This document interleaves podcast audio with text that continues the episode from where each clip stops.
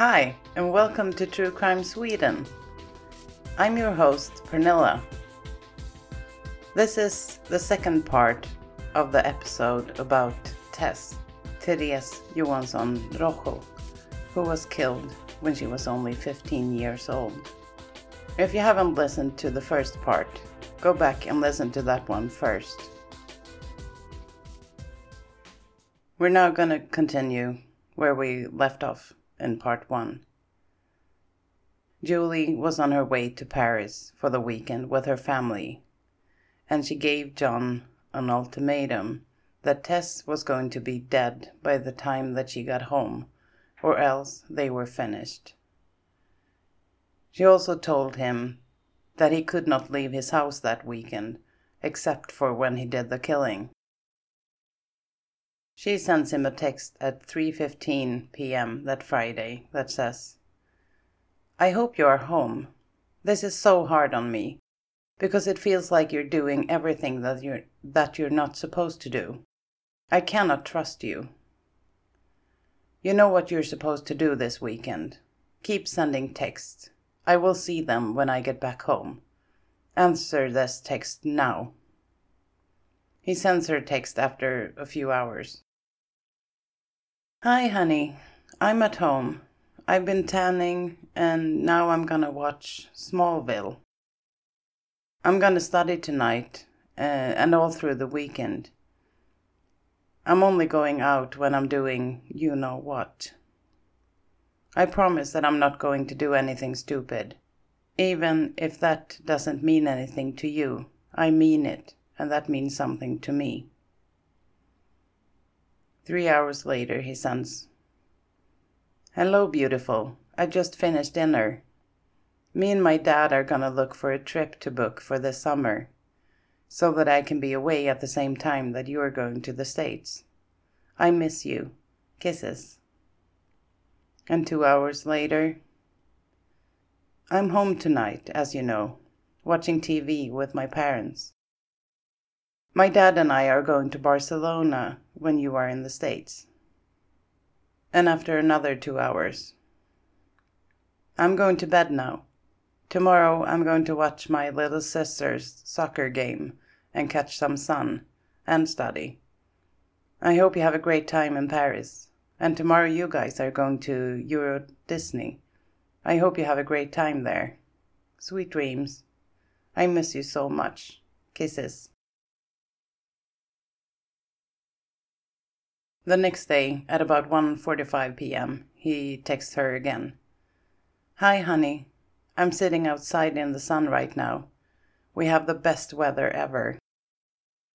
I've been working on my English paper on 9/11 and it's finally done. I might play some tennis with my dad later. It's so nice to just hang around the house and chillin'. I need this so bad. I've been so tired and I can't wait until the summer break is here. I hope you have a great time at Euro Disney. I miss you. Kisses. Three hours later, he texts her again. Hi, I'm gonna cook some dinner now. Been in the sun all day and I've got a nice tan. Okay, I'm a little burned too, but anyway. I want you to come home. I love you. All these texts that he is sending is because this is what she told him to do before she left, remember? You might be surprised when you hear her answer to him. It comes in about two and a half hour after his last text. Oh my god, you're sending a lot of texts all the time. Really? You make me so tired. You're not at home, and you haven't been all weekend. Who are you doing this time, I wonder? She is really screwing with his mind at this time. He sends some more texts during that night. In those texts, he tells her again and again that he has been home all weekend, that she can even ask his dad if he doesn't if she doesn't believe him. He finishes the last text with I love you most of all, forever. The next day, on Sunday, May 31st, he texts her every two hours, just telling her that he's home and what he's doing. She doesn't reply at all. At 9:30 p.m. that Sunday night, he sends the following text to her. Julie, I can't take this anymore. I cannot take the pressure that it has to be done by the time you get home. I want to do it so fucking bad, but I'm not sure if I'm able to do it. I've tried to get my friends to go to Sköndal with me.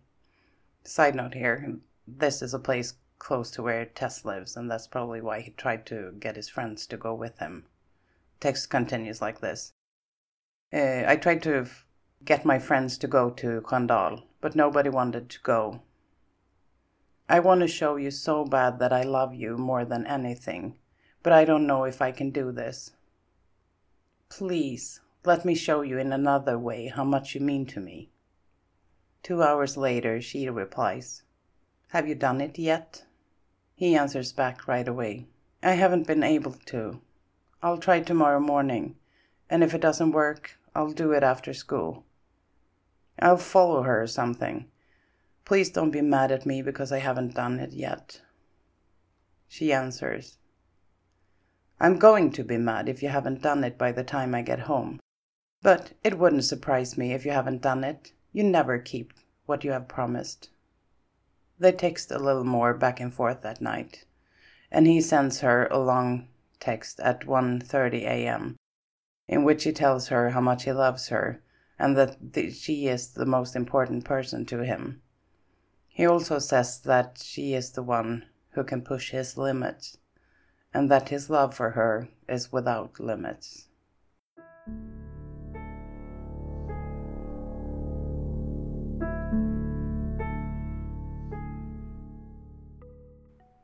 The next day, they don't talk or text until she sends him a text at 3:40 p.m. Why are you not texting me as you promised? Have you done you know what yet? And seven minutes later she writes, Why aren't you answering? You fucking creep. You can't be trusted. I hate you. You are probably fucking her right now. Just die. And about 20 minutes later, at 4:08 p.m., she writes, I don't understand what you're thinking when you say that you want to make everything better and then you do this. It's over now. Just wanted you to know that. Forget all about me. Twelve minutes later, she gets a reply that probably made her panic a bit. It says, John forgot his phone at my house. Best regards, Peter. About an hour later, at 6 p.m., she texts back, Make sure that he picks it up then. During the investigation, Peter tells the police that he looked through the text between them. He wrote down a few of them on a piece of paper. Remember, this is in 2009 and they were using no- Nokias. He wrote down the text about the vodka and that he was going to do it when she bent down. He also showed these texts to another friend but they never figured out what the texts were all about. At about 8 p.m. that night, John texts her, Did you call me? And he also adds a little heart. 20 minutes later, he texts, Where are you? Are you back in Sweden yet? She then replies, What do you want? Haven't you read my texts? And he replies, No. She then says, Yes, you have. Or maybe Peter opened them. He replies, How did you know about that? She says, Because he texted me. You think you can get away with everything, but I'm not stupid. If you read the text, you will know that it's over. He replies, I saw them now. He didn't tell me that I received texts. And what do you mean that I got away with? She doesn't reply, and he continues. Where are you? Are you home yet? Can you answer me? Getting away with what? He continues, Why don't you answer me? I thought I could trust you. She then answers, As you can see in the previous text, we're over. He answers, Come on, get real. All that I have done for you lately? She answers, It doesn't matter, because you haven't done you know what, and I'm going to be home in two hours. You promised me, and you let me down, and this was the last time. And she continues, Now you're pretty owned. I'm not to text you anymore. I've already spent too much money on texting you. And then she adds, Oh, one more thing. You don't have to go and hook up with another girl now that we're over, okay? It's gonna be so much work for you later then. Thanks. The last text, the police later thinks that she was pointing to that he would have to have another girl to kill if he went out and fooled around with someone else. I don't know if that's what she really means. Eh, she claims it isn't. To all these texts, John just answers, okay. But about half an hour later, he texts her again, this time saying, Please, Julie, can't I show you how much you mean to me in, an- in another way? Or just give me some time. I can still do it. I just couldn't do it this weekend. Couldn't you give me the same chance, no matter when I do it? At this time, it's close to midnight on Monday, June 1st, when Julie replies. How can you be so stupid? You promised me that you would do it this weekend, and once again you let me down. You are obviously not able to do this, so I guess I have to do it myself. I can't take being let down one more time. That's why it's over. Plus, this is not the only thing that you have done this weekend. He replies, But Julie, I can do it, if you just give me some more time. Then I will do it when there's an opportunity. Julie replies, That time I saw her on the subway last Thursday, you promised me that that would be the last time I had to see her. If that's not the case, we're over. And you have let me down once again. And I guess that's the way it's gonna be because you obviously cannot do this. John says, I can do it. It was only the pressure that it had to be done during this weekend that became too much for me. I promised to do it before the prom. Please don't take this chance away from me. She replies, You cannot do it. You have proven that to me now. I was stupid enough to believe that you could. And what do you mean before the prom? Before I came home, it was this weekend, and before that, it was another day. I can never trust that you will do it before the prom. I can never, never, never, ever trust you again, and I don't understand how you can be so stupid that you would believe that. You promised, and you let me down, once again. I'm not going to take that anymore. He then answers, Okay, but I guess you're gonna notice when she's gone. I don't think that you believe me. But I cannot not do it, because I cannot live without you. It wouldn't be possible. It could work. You would be able to trust me again, but you don't even want to give me a chance. Can we at least be friends until I've done it? And she answers, Until you've done it, we're nothing. He says, Not even friends? And she says, Friends don't let you down. He says, I'm not going to let you down. How the hell am I going to prove it to you otherwise? She replies, You are so fucking stupid, it's hard to believe. I feel sorry for you. You are so fucking useless. The conversation you just heard took place during the evening of June 1st, and about an hour past midnight. The next couple of days are just regular texts. They are being friendly sometimes and bashing each other other times. The prom, that was the new deadline for the murder, was taking place on Tuesday, June 9th.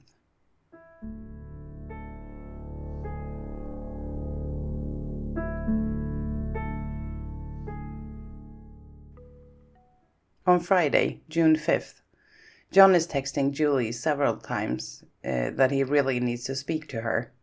She is ignoring him throughout the day. Around 6 p.m. on the 5th, he texts her You can choose between two things. You can either talk to me and be nice, then this is going to be easier to do and it will be done much faster. Or you can keep ignoring me and it's going to take much longer. I want to get it over with as soon as soon as possible. Please answer me. They then talk on the phone, and he again goes out to the neighborhood where Tess lives and tries to find her. He stays there for about four and a half hour, but she doesn't show up. During these hours, he talks to Julie 13 times. He arrives home at about 1 a.m. The next day, they keep having contact, mostly through calls and not texts. He does text her that night at about 7:15 p.m. and this is what he says. I'm on my way now if you wondered. I'm watching the game over at Jess's if my mother would ask. She seemed a little suspicious when I left. If she is there, I'm gonna do it tonight. Otherwise, I'll find out where she is. Talk to you later. Kisses. The place that he is talking about is an old hill where there used to be a ski jumping arena. It's been closed since many years, but the kids have like a hangout spot there on the top of the hill. They call it Hoppa backen. If you translate it, it's like jumping hill or something like that. So at this point, he has been out to Tess's neighborhood twice with the sole purpose of ending her life. She, at this point, is totally unaware of what's going on. During the last day of her life, Tess had slept until about noon. And then she had cleaned her room because the family were expecting a guest from the US. She later said to her parents that she was going to hang with some friends and that they might go to a party. The party, or I don't know if you really can call it a party, more like a gathering of teenagers. This took place on this Hoppa backen, on top of that hill. There were about 30 to 40 people there. Some were drinking and some were not. No one was doing drugs. They just talked and sat in small groups, talking and laughing and just being teenagers, I guess. Most of them knew each other from school, but there were a few new faces as well. Tess was there with her friends Ina, Jennifer, and Felicia, she was drinking, and she was really happy and running around talking to everyone. At this gathering was also John and a bunch of his friends. At one point, at about 10 p.m., Tess and her friend Ina went into the wooded area that was surrounding them to use the bathroom. John also went into the woods, and then he bumped into Tess. Ina had already gone back to the others. He asked Tess if Ina knew that she had stayed there to talk to him, and she said yes. He said to her that the reason that he asked that was that he didn't want anyone to see them together because of the rumors. And he didn't want Julie to find out that he had talked to her. I think the truth was more like, okay, someone knows that you're with me now. Then I can't kill you right now. He tells Tess that he wants to speak more with her later, but that he doesn't want her to tell anyone that she's going to speak to him. She agrees to this. And for goodness sake, who wouldn't? Two kids, they kissed before. He wants to talk about it. Of course she she's gonna agree to that. Gordon also came with two of his friends, but they had watched the game at home before they joined the party. And about 20 minutes after Gordon arrived, Julie makes an entrance. She comes with her friend Olivia, a friend of hers whose house she was going to spend the night at. What we don't know then, but learn later, is that Julie and Olivia had also been at Gordon's house watching the game. Julie had started seeing Gordon at this time, but they kept it really quiet so that John wouldn't find out. Julie and Olivia waited 20 minutes after the subway arrived before they started walking up the hill. This only not to arrive at the same time as Gordon and his friends. The text between John and Julie shows that she's still trying to string him along, But at the same time, she started seeing Gordon. She's planning a murder with one guy and making out with another. Well, anyway, when she arrives to the hill, she and John walked away a little bit so that they could talk in private. Of course, we don't know what was said at this time, but John claims that they talked about the murder. And Julie say that they didn't talk about anything special. This talk lasted somewhere between 10 to 15 minutes. It's now about 11:30 p.m. Saturday night, June 6th.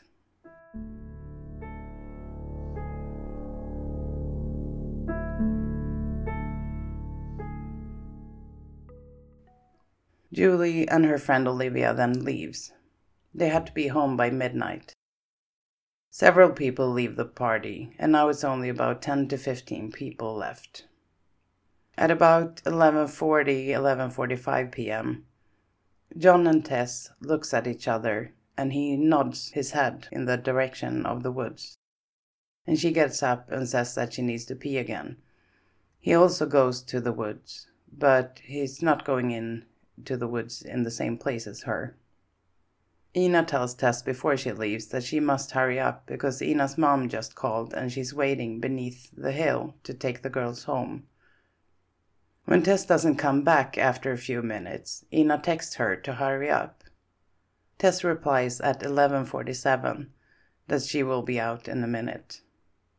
This is the last anyone ever heard from Tess. Ina's phone battery died after that text, and she started to call out for Tess, but she didn't get a reply.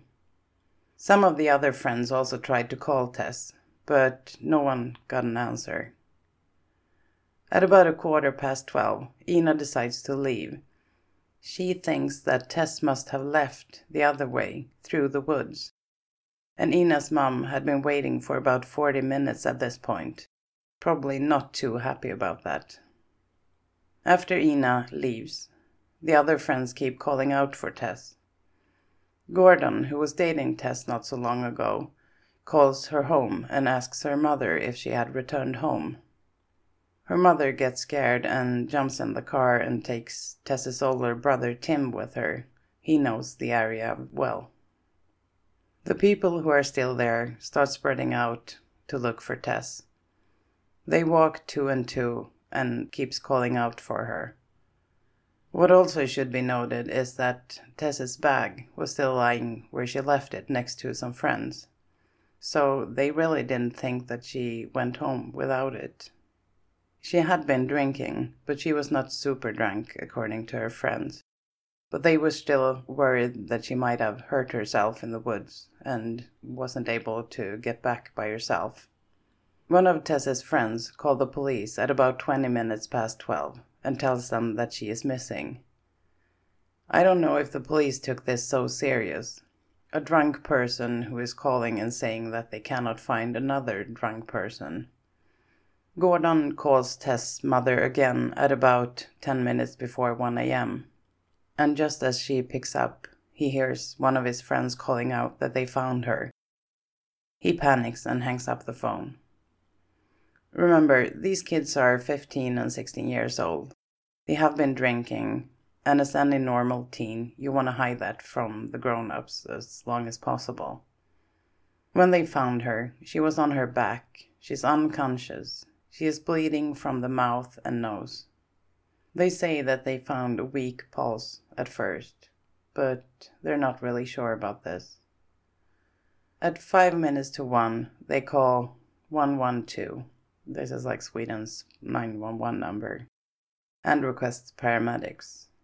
And at this time, the parents of two boys who were attending the party and lived really close by have arrived.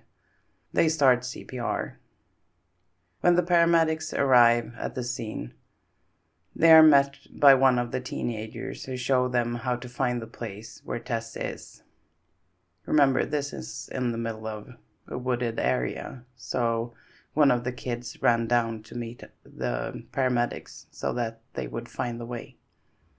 The teenagers and the two parents who are on the scene move away when the paramedics start working on Tess.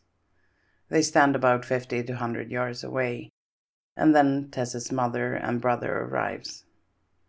They are not allowed to come up to her, and they are taken to the hospital at the same time as Tess, but with another ambulance. The paramedics later tells their story. They got this call and the info was that it was a young girl who had been drinking and she had been missing for about an hour. She was now found unconscious and bleeding from the mouth. They talked in the ambulance on the way over there and decided not to bring a stretcher up into the woods, but instead get the girl to walk between them on the way back to the ambulance. This usually helps a person to sober up a bit.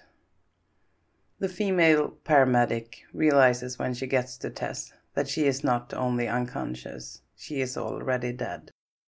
She has no pulse, she is non responsive. But this is a kid, you have to do everything, she says. So they keep doing CPR. They intubate her on the scene, but they are not able to get an IV in her even though they try several times. When they are working on her, they notice that she has some red bluish marks on her throat, and they also see red lines in her eyes. They then realize that this might have been an attack. They take her to the hospital and they continue to try to bring her back all the way there. But about 10 minutes after arriving to the hospital, Tess is pronounced dead.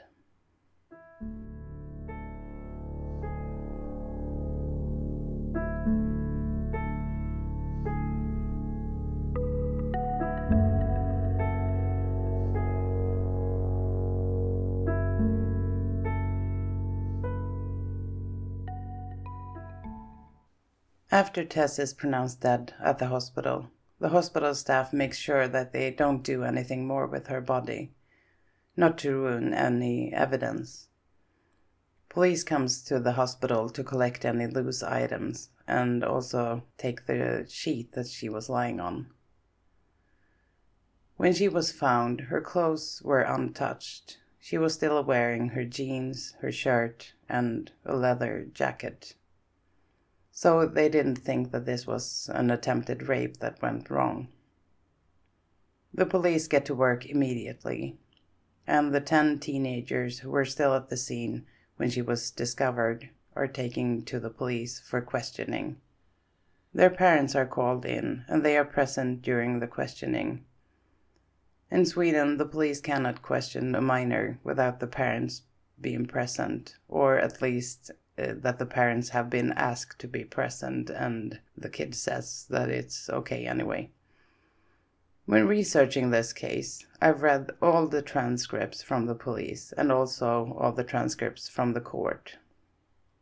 And almost all of the kids that were present that night brings up John and Julie and the kiss between John and Tess that caused such problems in John and Julie's relationship.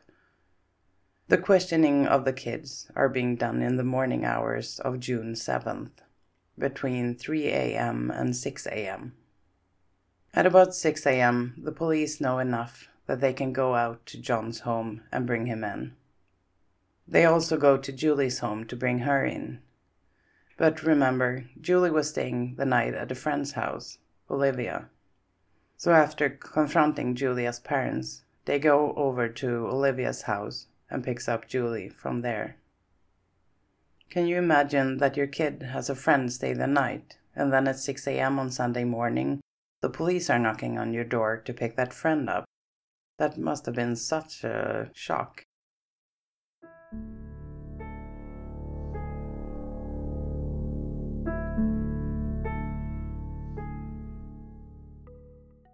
Let's start with John and his investigation.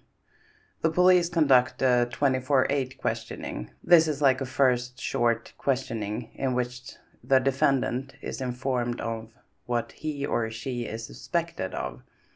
The reason it's called a 24 8 questioning is because it's stated in the rules of the court in chapter 24 and paragraph 8. So the police always call it a 24 8 questioning. In this first questioning, a person from social services is also present. This is mandatory when a minor is suspected of a crime. And John's mother is also present. He is informed that he is considered a suspect in the homicide of Tess. He denies that he had anything to do with it, and he tells the police that he hardly knows her, but that he talked to her for about five minutes that night the conversation they had was about the kiss that took place a few weeks prior. That same night, they questioned him again, this time with his lawyer present. He keeps denying that he had anything to do with this. He answers the question that the police ask him, and he claims that he had left the party at about five or ten minutes before midnight, and that he arrived home at about five or ten minutes past midnight. Nothing really important comes out of this questioning, but the police inform him that they have evidence that points to him, but they don't go into what kind of evidence. This must really have gotten him scared, because the next day he asked that the priest that he was confirmed by the weekend before comes in.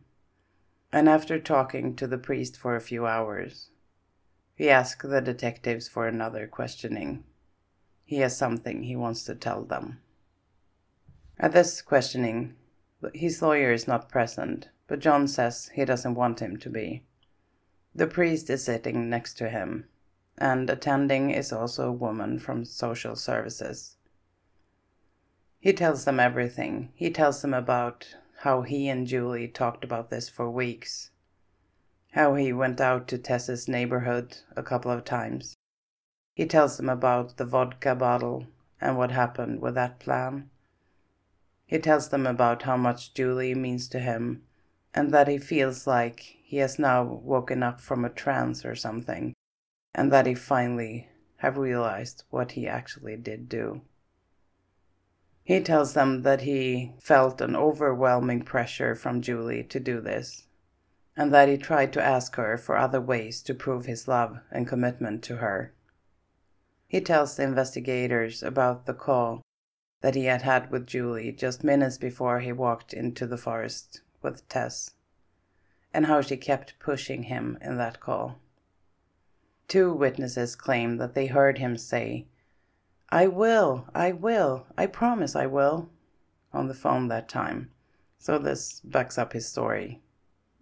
This is now the story of the last minutes of Tess's life.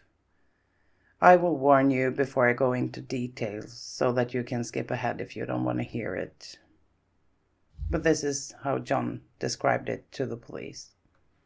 They met up in the woods and started walking around while they were talking.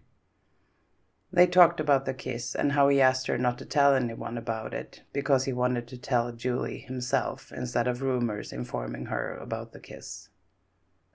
Tess then sits down on a large rock. According to John, this is because she's so drunk that she has to sit down. And then she says, Remember, this is all according to him. She says that uh, she had the right to tell anyone she wanted, and that she didn't do anything wrong. That he was the one who was in a relationship and he should have thought about that before he kissed her. He says then that he snapped and got really, really, really angry. He picked up a branch from the ground and hit her in the head with it. But the branch was probably rotten because it broke when it hit her. She starts screaming at him what the fuck are you doing? Are you crazy? I haven't done anything to you. And he replies, Yes, you have. You have ruined my life. Okay, now we're going into some gruesome details, so skip ahead a minute or two if you don't want to hear this. He then pushes her down and grabs with his hands around her neck and starts to strangle her. She is fighting for her life at this point, and he lost his grip around her neck. But now she's on her stomach. He takes his arm and puts it around her neck from behind and continues to strangle her. And when she stops moving, he turns her over, on her back again. He pushes his fist against her throat for a little while, and then he takes another branch and puts it over her throat, holding it with both hands and pushes down on it with all his strength. This branch breaks, and he gets up, and then he. Oh, this is the worst part. He puts his knee, yes, his knee, on her throat and presses down using his body weight. And then he gets up. But when he gets up to leave, he hears a gurgling sound and says to the police that he can't really describe what it sounded like. And this is a quote I never heard a person die before.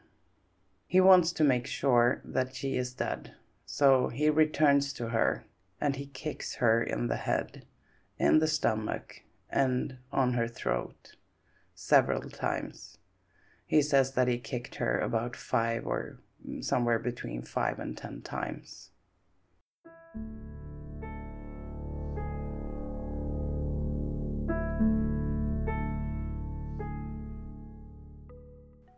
He then starts running away towards his home. After a few minutes of running, his mother calls him wondering where he is. He was supposed to be home at midnight. He tells her that he's only 10 minutes away and she's happy with this, and she goes to bed. After talking to his mom, he calls Julie and he tells her that it's done. She's dead. I did it. But he's really upset on this call and he is probably realizing what he had done. Julie helps him to calm down a bit. When he comes home, he tries to go to bed, but he's not able to go to sleep. After a little while, his friends start calling him asking if he had seen Tess. And he says no. He is informed that she is missing. He goes up to the living room, and his friends call again and say that they now found Tess, and that she is unconscious and that she's being, being brought to the hospital. He panics and he calls Julie again, telling her that it seems like Tess didn't die after all. And if she survives, she will know who did this to her. Julie tries to calm him down, and I guess she succeeds in this. Uh, the two of them plan to meet the first thing in the morning to talk about this. But as you already know, the police came knocking at 6 a.m. that morning, so they never got the chance to talk anymore about this. When it comes to Julie and what she is saying during her questioning is more complicated. She never confesses to anything. She keeps claiming that she never was serious when she sends, sent those texts, that she never thought that he would really go through with it, and so on. She sticks to this story all through the investigation and all through the trial. But I think you will agree with me after hearing all the texts that went back and forth that this wouldn't have happened if it wasn't for her involvement. But being convicted for a conspiracy to commit murder is not so common in Sweden. It's often a hard thing to prove for the court. In 27 years, since 1990, only five people have been convicted for conspiracy to commit murder. The trial is held behind locked doors due to the age of the perpetrators. The prosecution has a solid case with a lot of evidence and all the texts and also John's confession. The question is more about if they're going to be able to sentence Julie for the conspiracy. Well, on October 26, 2009, they are both convicted. John for murder and Julie for conspiracy to commit murder. They are sentenced to one year and eight months in a closed youth care facility. This means that they are locked up and given treatment like therapy and so on during this time. I know that most of my American listeners think this is way too lenient, but no one under the age of 18 is ever put in prison in Sweden. Most of the time, when a person under 20 years of age commits a crime, they're going to be sent to a youth care facility to serve their sentence. And the maximum time you can receive when you are under 18 are four years. Kids and teenagers are not completely mentally developed. They cannot always comprehend the results of their actions. This is why there is a thing called juvenile court. You cannot treat a teenager in the same way as an adult. You often hear about people being tried as an adult due to the nature of the crime. I think this is so wrong, and it also goes against UN's Constitution for Children's Rights. In Article 37 of UN's Constitution for Children's Rights, it's said States parties shall ensure that a. No child should be subjected to torture or other cruel, inhumane, or degrading treatment or punishment. Neither capital punishment nor life imprisonment without possibility of release shall be imposed to offences committed by persons below 18 years of age. B. No child should be deprived of his or her liberty unlawfully or arbitrarily. The arrest, detention, or imprisonment of a child shall be in conformity with the law and shall be used only as a measure of last resort and for the shortest appropriate period of time.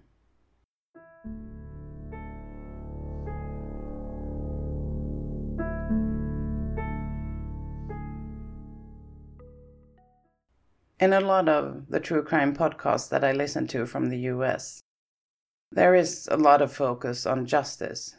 Justice for the victim, justice for the victim's family, and so on. I agree with that. Justice shall be served. But we might have different opinions on what is justice and what is not. Some people should definitely be locked up for life like the perpetrator in episode 2, the one who killed Pernilla and Engla. He should never be able to get out, if you ask me. But in this case, we have two kids who just turned 16. They have their whole lives in front of them. And I think the risk that they reoffend is small. And yes, I know. Tess also had her whole life in front of her and she didn't get to live it because of these two. But locking them up forever is not going to bring her back to life. And would Tess's family be happier if John and Julie were sentenced to life in prison? I don't think so. When you have to go through something like this, you of course are going to be angry. You are going to be hating the person or persons who did this to your loved one. And that's fine. That's exactly what you should do and what you should feel. But when a few years have passed and you keep hating and keep being angry, the only person who this affects is yourself. At some point, you have to stop hating. That isn't at all the same thing as accepting or not caring. You just have to stop hating, because hate destroys people. In episode 2, during trial, Pernilla's younger sister spoke directly to the murderer, and she said this You are a disgusting excuse of a human being. But when this trial is over, I'm not going to spend even one of my thoughts on you and what you have done. This to me is exactly what I'm trying to say. Don't let the perpetrator own the rest of your life by going around hating them.